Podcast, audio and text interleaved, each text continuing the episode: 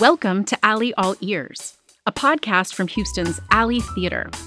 Alley All Ears features interviews with directors and designers, playwright Q&As, sneak peeks, behind-the-scenes information, and more. Welcome to Alley All Ears. Now sit back, relax, and enjoy. From our home to yours. Cool. Hey, everybody. I'm Rob Melrose, and I'm the artistic director of the Alley Theater. And right now, I'm also the director of the world premiere production of Born With Teeth by Liz Duffy Adams. And I'm here in the studio with Liz Duffy Adams. Hi. Hello. And our set designer, Michael Locher. Hello. And director of design at the Alley Theater. And he's designing he's designing 7 out of 9 plays this season. Oh, my God. Yes, it's amazing. Nearly done. Nearly done. He's done such a great job. And, you know, he's in tech for Dead Man's Cell Phone up in the Hubbard, and downstairs are loading in Born With Teeth as we speak, and it's looking great. Yeah. So what I wanted to do, kind of, you know, we'll talk about a lot of things, but kind of the overriding theme is the three of us have worked together decades, and not only happily and fruitfully, but also made some pretty cool things and really riffed off of each other. And one of the things I kind of want to kind of get to the bottom of is what makes this such a great collaboration. What, you know, because we have different disciplines, right? Directing, playwriting, set design, but we've got some shared values and some shared aesthetics, and I think that's been something that's helped us. But what I thought would be great to start with is just our artistic journeys, you know. So starting with Liz, then Michael, and I'll do a short version of mine because a lot of people listening to this will have heard mine many times. But Liz, let's start with you. What got you in the theater in the first place, and then got you into playwriting? Right. Well, I started as an actor because, like so many people, I got excited about acting as a teenager. I've told this story before, but the first professional play I ever saw was Twelfth Night, and I went to a not a very good high school. It was always in danger of losing its accreditation, and there was no theater. I mean, people didn't go to the theater, and I don't think I'd even been exposed to Shakespeare yet. And it just blew my mind. It was just like a bolt of lightning. And I started acting. Then in high school, we formed a little company the way you do, and I went to New York and I studied acting as an undergraduate, and I spent a few years doing experimental theater and sort of hole-in-the-wall, off-Broadway classical theater. Those were the twin poles of my love. But I didn't know how to make a life like that. I was never going to make a living as an actor. I was very bad at all the practical aspects of it, and I barely knew how to, you know, be a practical person in the world, and that's a bad place to be when you're an actor. But I really wanted to find a place for myself. So at a certain point, I thought, I've got to seize control of my creative process again. I will write a play, because I'd been writing things to perform. I thought of myself as a performer. And so I wrote a play, a group of actors that I met with every week to encourage each other. Well, they turned into my workshop, and I brought pages in every week, and they were very encouraging. And I wrote a play in a few weeks. And then one of them said, well, why don't you send it to this theater downtown? They do new plays. So I didn't know what to do. I didn't know how to be a playwright. So I just sent it to that one theater. And an actress picked it up off somebody's desk and read it and said, oh, I want to play this. And that was Edie Falco. Before she was famous, you know, she was an indie film actor, indie, you know, theater person. And so they produced it. So that's how it was, sort of like I've been wandering in the wilderness, wanting to belong to the theater and not knowing how. And then I just tapped on this door and it flew open. And what was the name of the play? It's called A Fabulous Beast. Mm. Yeah. And that, and then I sent that to, I said, all right, I'll go to graduate school. I'll just concentrate on playwriting. I'll be a playwright. And I got into Yale School of Drama with that. Fabulous. That's how I got there. That's awesome.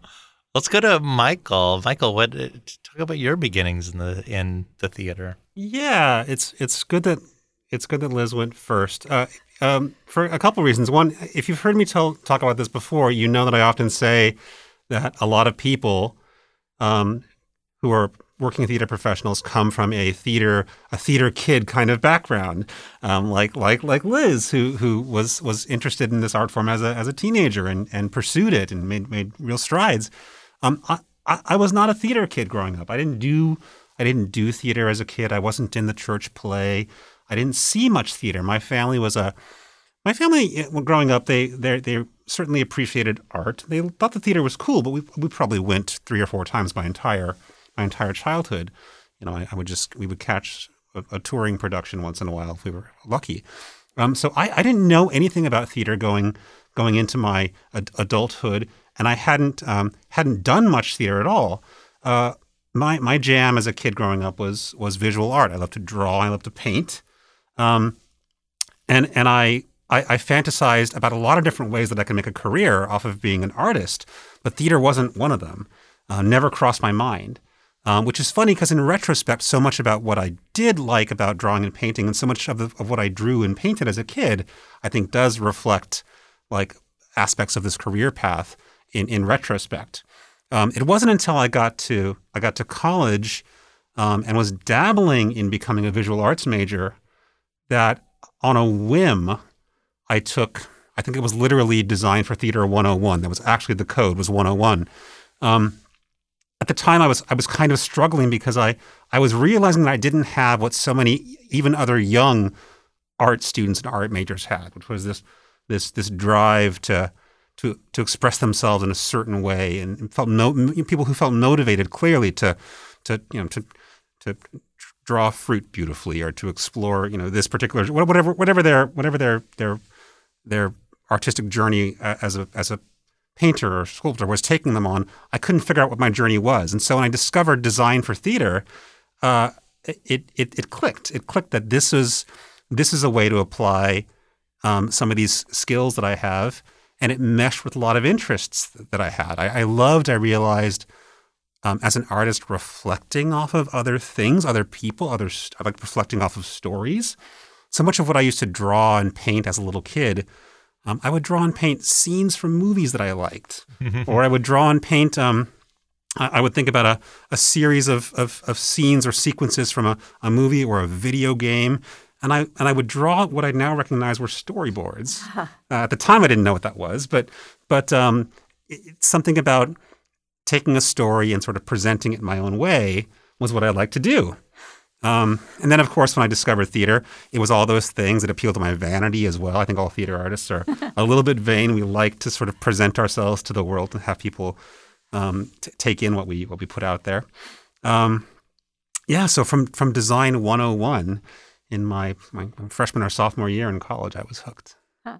And I'll briefly dive into mine, which is, I grew up going to the Guthrie Theater, which is also a thrust stage. And I think, a thrust stage kind of takes plays out of realism and gets to the essence, acting, design, language, poetry.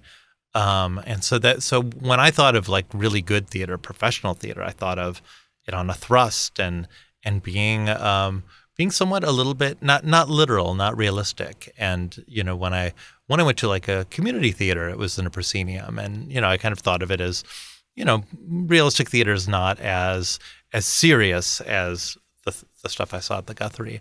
And of course, in high school, I was in musicals, and I was in The Boyfriend, I was in The Robber Bridegroom, I was Kinnicky in Grease, and I thought theater was fun, but I didn't think it was what I was going to do with my life until I read No Exit in French class, or Huis Clos, and I realized, theater could be about ideas, and it could be not, Huis Clos, No Exit is about a trip to hell, but hell is this kind of funny Louis-Philippe salon, and it's not the hell we expect. And I I thought, wow.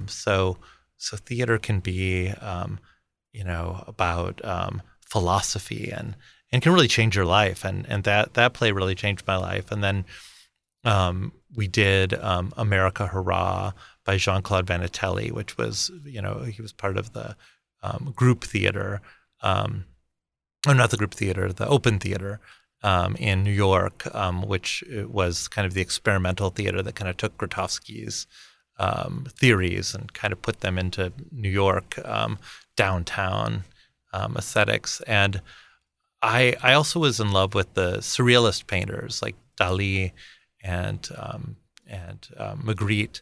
And I asked my drama teacher, I said, hey, who wrote plays like this? And so I got introduced to Ionesco and Beckett. And later on, I got introduced to Mac Wellman and Len Jenkin.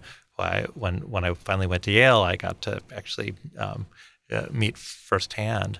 And so when I founded Cutting Ball Theater, which was the theater I was at before coming to the Alley, our mission was to do plays that seek a poetic truth as opposed to a naturalistic truth. And I feel like a lot of what we've done, I'm just looking at both Dead Man's Cell Phone upstairs now and Born With Teeth, there's something theatrical, there's something poetic about the work. It's not just kitchen sink realism, which leads me to the next question of when did we three meet? But Liz and I met each other first. So Liz, why don't you talk about how we met? Right. Well, we met at Yale School of Drama, which was so lucky. I think you were there the year before. Mm-hmm. Yeah. And then in my second year, Rob directed. You directed. I guess I'm talking right to you. Yeah, yeah. You directed my second year production. I'm putting production in air quotes because the playwrights didn't get much of production at Yale at the time. But it was called Teacup for a Shallow Apocalypse. And it was so much fun. I mean, my first year, I worked with a director who was also wonderful and talented, but he did not have people skills yet at that point in his young life, and he would make actors cry, and I was horrified, and it was a bit of a rough ride. And then I meet up with Rob here, and it's wonderful. I mean, it's creative, it's collaborative, and it's not painful. So that was absolutely wonderful. So then I moved to San Francisco, found the Cutting Ball, and worked with a bunch of theaters in San Francisco. And one of the things I did is I said, there's this writer you have to hear about, and it's Liz Duffy Adams, and she was in the process of writing Dog Act. And I was on the reading committee for the Bay Area Players Festival, and I remember saying, "Liz, what are you working on?" And so we, everybody read Dog Act and loved it, which you can see right now at the Main Street Theater, which is great. So we've got two. There's a great article in the paper that says Houston theater goers cannot escape the work of Liz Duffy Adams. Which I love that, because that was also true in San Francisco a number of years ago, because we. Once people started experiencing her work, then a local theater, Crowded Fire, really wanted to do a play of hers. And I pitched them what was called the Train Play, and it's now the Ruthless, Reckless, Brutal Charge of It. The Reckless, Ruthless. Oh, sorry. Reckless, Ruthless. Reckless, Ruthless. Actually, that was the original title. I added, or the Train Play, just to make people easier for anybody to remember. Yes, yes. And that's where we first started working. Well, not when I first started working with Michael, because Michael and I had done Roberto Zucco and Love of Three Oranges. For those of you who know the opera, we did the play. But then we did the Reckless, Ruthless, Brutal Charge of It. It's okay. It was called The Train Play then. So. It was called The Train Play. And, both titles were on the postcard. Yes, both titles were on the postcard. I want to get to Born With Teeth, but we have one more show that I feel like we must talk about.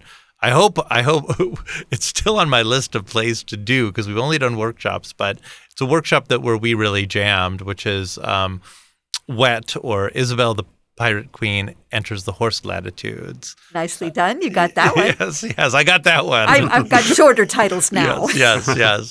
But that's one I love about a group of women pirates on the high seas who take over a ship. And again, it's a lot of it's written in iambic pentameter, and it just really shows off both Liz's kind of whimsy, playfulness, and her just really amazing poetry, and poetic skills. Yeah, I remember this very well. This was a project that we worked on where we didn't produce, as Rob implied. We've yet to produce it in any context, the two of us at least. But we did a really deep workshop process, and I spent a long time working on sketches and renderings as a sort of exploration of what the show could look like someday. And I think it was about that time that I started to learn more about what I think what my aesthetic was, and what I think interests me as a theater artist and a visual artist working in the theater. And at the same time, realizing also that I think that in a weird way, your work, Liz, you and I have a lot in common. I think in what our aesthetics are, and of course, Rob ties into this as well. What I began to realize about my style, and I'm doing air quotes, is that one of the things that I really enjoy and feel is my comfort zone when I'm making theater and when I'm designing a set is I love sort of, creating my own visual language to work with, but it's really important to me most of the time that I feel like I'm grounding myself in something familiar, preferably something that's a big juxtaposition from this modern art form of our, this modern take on this ancient art form. What I'm getting at is that I love working with components that feel like they're from a different time and a place, a recognizable time and a place. I love a set that has a modern look and feel about it, but the materials or the textures or the references in it, you can pinpoint. Oh, that reminds me of 19th century Germany, even though the world on stage is something modern or fresh. And I feel like so much of what you do and what so many of your plays do, Liz, is you have this very vibrant, modern, contemporary language of your own, but you love reflecting off of moments in history, historical figures, fairy tales, whatever they are. That's your jam. Yeah. and those juxtapositions are, I think, what propel you along. And I feel like I tend to do something similar myself. I like to be propelled along by a juxtaposition between this modern form and components or building blocks that are rooted somewhere else, a different time or place. Yeah, I love that. I love how you just articulated that. It's exactly, I think, why your work is so simpatico to me and so gorgeous to me. Is that sort of effortless balance or tension or interaction between the now and a sense of history or a sense of the alien and the natural. I don't know. Well, it's really it's really fun to work with a director who or collaborators in general who can speak a similar language to you, and you sort of get past the how are we doing this moment, and you can really dive into the what are we doing and why are we doing it, and I know that Rob and I have a lot of that chemistry. When we did that workshop of Wet or Isabel the Pirate Queen enters the horse latitudes, that you gave me one of your drawings, which at the time was an actual drawing. Well, maybe it was a Xerox of a drawing. But it wasn't digital, yeah. And I have it framed in my house because I love it so much, and I still dream someday. Yeah, me too. Why don't you introduce us to Born With Teeth and what it's about? And right. Yeah. Well, I mean, there's it's something that I've as we've touched on, long been interested in is how character language creates and reveals who the characters are, which is something that I learned from studying Shakespeare. Mm. So I've been studying Shakespeare and later Marlowe all my life, and when I found out that Shakespeare and Marlowe collaborated on the Henry VI cycle, which is something that's just in the last few years has been discovered, just the idea of the two of them in a room together, especially given, you know, one of the things I enjoy about working with history is sort of the iconoclastic explosion of the received ideas we have about certain periods. You know, like the Restoration is very jolly, you know. The Merry Monarch, you know, it's really not that simple. And you know, Elizabethan England, you know, it's a Renaissance festival. But it was actually, you know, an authoritarian regime that was extraordinarily dangerous. It was a very dangerous time. It had been a very unsettled time for the past, you know, whatever, 80 years. And to be in the theater then was not at all what it's like to be in the theater now. They were very close to very dark, you know, subcultures and demimondes, and they were being watched for what they were saying. And to write history plays when that was particularly like, well, what? How? Because you do when you write a history play, you're writing about the present day obliquely. So they all knew that. Well, what are you trying to say when you're writing about, you know, previous kings who possibly came to bad ends, or you know, all of this stuff? Yeah, love it. Well, and Michael, tell us about, because the set is very extraordinary, and tell us about how. You know, how you went up and design, because it kind of, I feel like it all kind of culminates, you know, this collaboration in, you know, your pretty extraordinary set. Thank you. Yeah. I mean, well, it's worth pointing out that, I mean, this is a play that we at the Alley did a reading of as part of the Alley All New Festival, which we had the chance to, the three of us had a conversation, we had lunch, we talked about this play, we read it, of course, I'd read it. And I think I very quickly did a drawing that I turned into a more formalized rendering that we've sort of hung on to all this time. But it was one of these plays where I read it, and a lot of the objectives and challenges from the perspective of a designer approaching that play were really clear, and were again, they felt right up my alley. They're the kinds of challenges that I like to receive. Again, that challenge of how to visualize the world of a play that is so lovingly rooted in this very particular time period, and a time period that we have a sense of, a real strong sense of, but also a play which is not a play of that moment. It's a play of your moment and of this moment.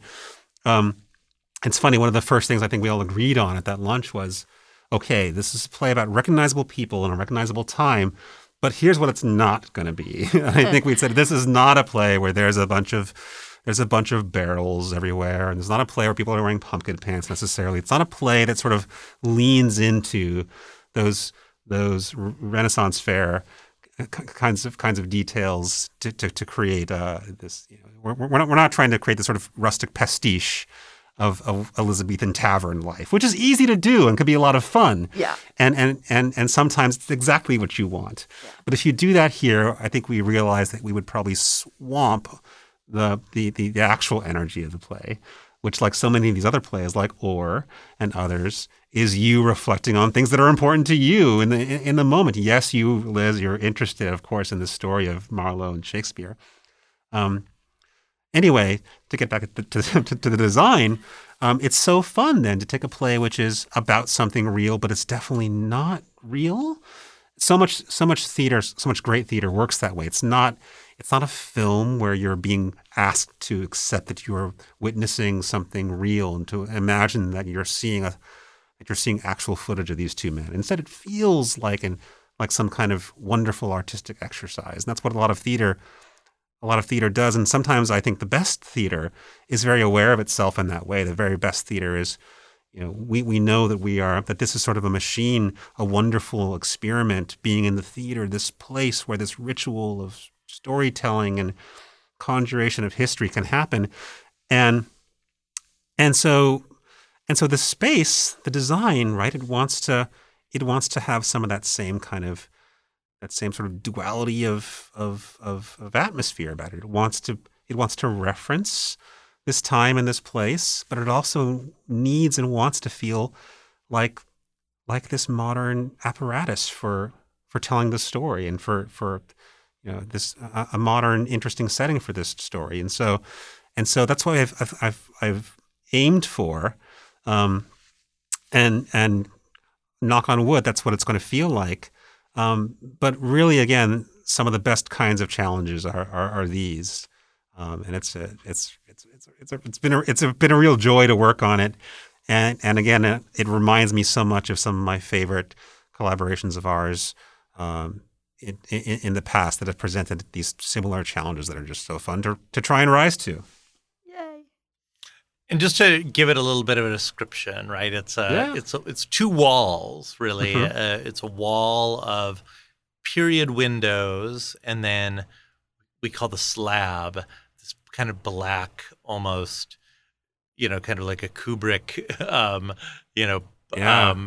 piece of slate that seems like from another world, kind of blocking the thing. Right. Yeah. I wasn't sure how much we wanted to give away, but yeah. So I think, you know, one thing that you said early on, Liz, about this drawing of mine that you liked was you said it almost feels like a piece in a museum, and you were referring to this sort of the window wall, which looks like it's made of stone and old plaster and has these period windows, but it's very definitely not rooted in this theater. It's not like we are seeing this wall that may have existed in London in the proper century. It's broken across the bottom. It's kind of suspended as though it's hanging there. It looks a little bit like it's been excavated and placed in the theater to represent something or to take us somewhere. There's something very presentational about it. That's sort of a deconstructed absolutely idea. Yeah. Our lighting designer on this project, her name is Carolina Ortiz Herrera. She's new to the alley, but she's extremely talented. We're really lucky to have her. She's got all these wonderful ideas for how to take this piece and light it in ways that are modern and sort of highlight that it's being presented in the theater, not that it lives there as though it grew there out of stone, but that it's being presented there. And then you know, part of the impetus for this window wall is this thing that, Liz, you were talking about.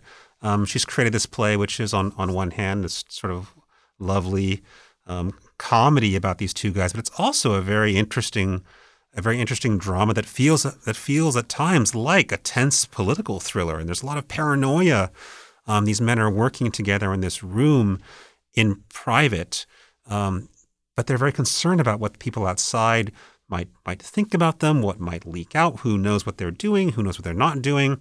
The paranoia is really palpable, and so it just made so much sense to try and say that whatever this structure is that looms over them, it should be a reminder of the world outside. And so it's this big wall of windows, and hopefully there's this sense that it's what's separating these guys, these windows, these glass windows are what's separating these guys from a world of people who may be very concerned with what they're talking about or writing about in that room. And then, as Rob mentioned, this slab wall, which is, yes, it's something kind of Kubrickian and monolithic and modern. And on one hand, I think it adds an interesting sort of edge to the space and sort of keeps us out of that pumpkin pants Ren Faire world. On the other hand, it's also kind of this literal barrier. It almost looks like a black censor bar across someone's eyes or other parts. And it's this black barrier between these guys in the room and this relic of the past that's full of windows that could betray them. I'm really excited about it. You know, one of the things that's funny about the new house space is that on one hand it's an intimate space and it feels very intimate, but some of the architecture of it is enormous. And that wall, the wall that we're putting our scenic wall against, is actually enormously long. And so this piece of scenery is colossal. And I'm just excited about the scale of it, among other things. And I feel, as a director, I feel so lucky because I just feel like we've got all the ingredients for an amazing production, an amazing play, great group of designers, great designs, and so two wonderful actors. It's Dylan Godwin, resident acting company member who many of you know, Matt Amit, who acted at the Guthrie for many years. They're just absolutely terrific. And what's amazing about the script is it's a short play. There's no intermission. It's maybe 70, 75 minutes. And it is so packed with ideas and tension and humor. It's a real roller coaster ride. And I mean, it was that reading that we did that our kind of regular Alley All New audience just got really excited hearing it for the first time, because it's so powerful. It's such a rush. And Liz, I wonder if you could talk a little bit about the process of writing it. You know, how do you keep up that tension, that density, the many twists? Mm-hmm. It's a real joy to work on, and we spent a week at the table dissecting it because there's so much in there. Mm. Well, you know, I always think that the process of making something or writing something is directly translates into the result, the product, you know. And I've had a similar experience with other plays, but really with this one too. I had done all this research, I'd done all this thinking, I'd had it in my head for a certain period of time. But when I sat down to write it, I had the starting point, and I had a lot of ideas. And then it was like getting on the back of a horse that runs away with you. And I think the way in which, like, listening to the actors, you know, rehearse it, and that's I get awfully breathless. It's true. It's like, and then this happens, and this, oh my God, and now, you know, it's it was my experience in writing it. Like, I made a joke in rehearsal at one point. They were like, this certain dynamic starts to happen, and it seems to be sudden. And that was my experience writing it. I was writing it, and the characters went there, and I was like, whoa, this is happening now? I thought maybe this would happen at the end, or, you know. So there was a certain, it was sort of like surfing. Mm-hmm. I've never surfed. I think I should not say, of course, because you don't know. Maybe I'm a mad surfer, but no, it's not really me. But that the idea of surfing, of being on a, or like riding a horse, being on something, you know, sort of powerful that, you know, I set it in motion, but it feels like it is it has its own volition, it has its own trajectory, and I am guiding, and I'm leaning into it, and I'm, you know, later coming back and saying, okay, wait, it needs another beat in here. But, you know, but for the most part, the first draft happened in that mad sort of rush. And I think that a play that is written, for me, a play that is written carefully and thoughtfully, yes, doesn't necessarily have that effect. I think, yes, you kind of have to let it run away with you. Because I also have said before, I am far smarter by accident than I am when I'm trying to be clever. Yeah. So I sort of have to let it happen. It is, you know, because when you talk about a play that's written very carefully, it's, you know, it takes me a while when directing a play to really, you know, you read it a bunch of times at home, right? And you kind of know it at that point. But I only really know the play when I'm with actors and hearing it again and again and again. And then it starts to become second nature. And of course, the easy plays to get are those carefully written plays, because they're kind of predictable. You know, you kind of know what's going to happen next. You can kind of see it coming a mile away. And, you know, I find myself going, wait, does this happen now? Does that happen now? Because it is so surprising, and it is such a wild beast of its own, which is which is really fun. And it's why seeing it is such a ride. And also, you know, there's so much history, and you've got Shakespeare and Marlowe. That's one thing. One of the greatest rivalries in literature. Marlowe, who at the time of the play, time of his death, was way more famous than Shakespeare. And Shakespeare learned from Marlowe. And now we know he literally learned from Marlowe. They were in the same room together. So there's that whole dynamic. And of course, Shakespeare went on to become the more famous one. There's that.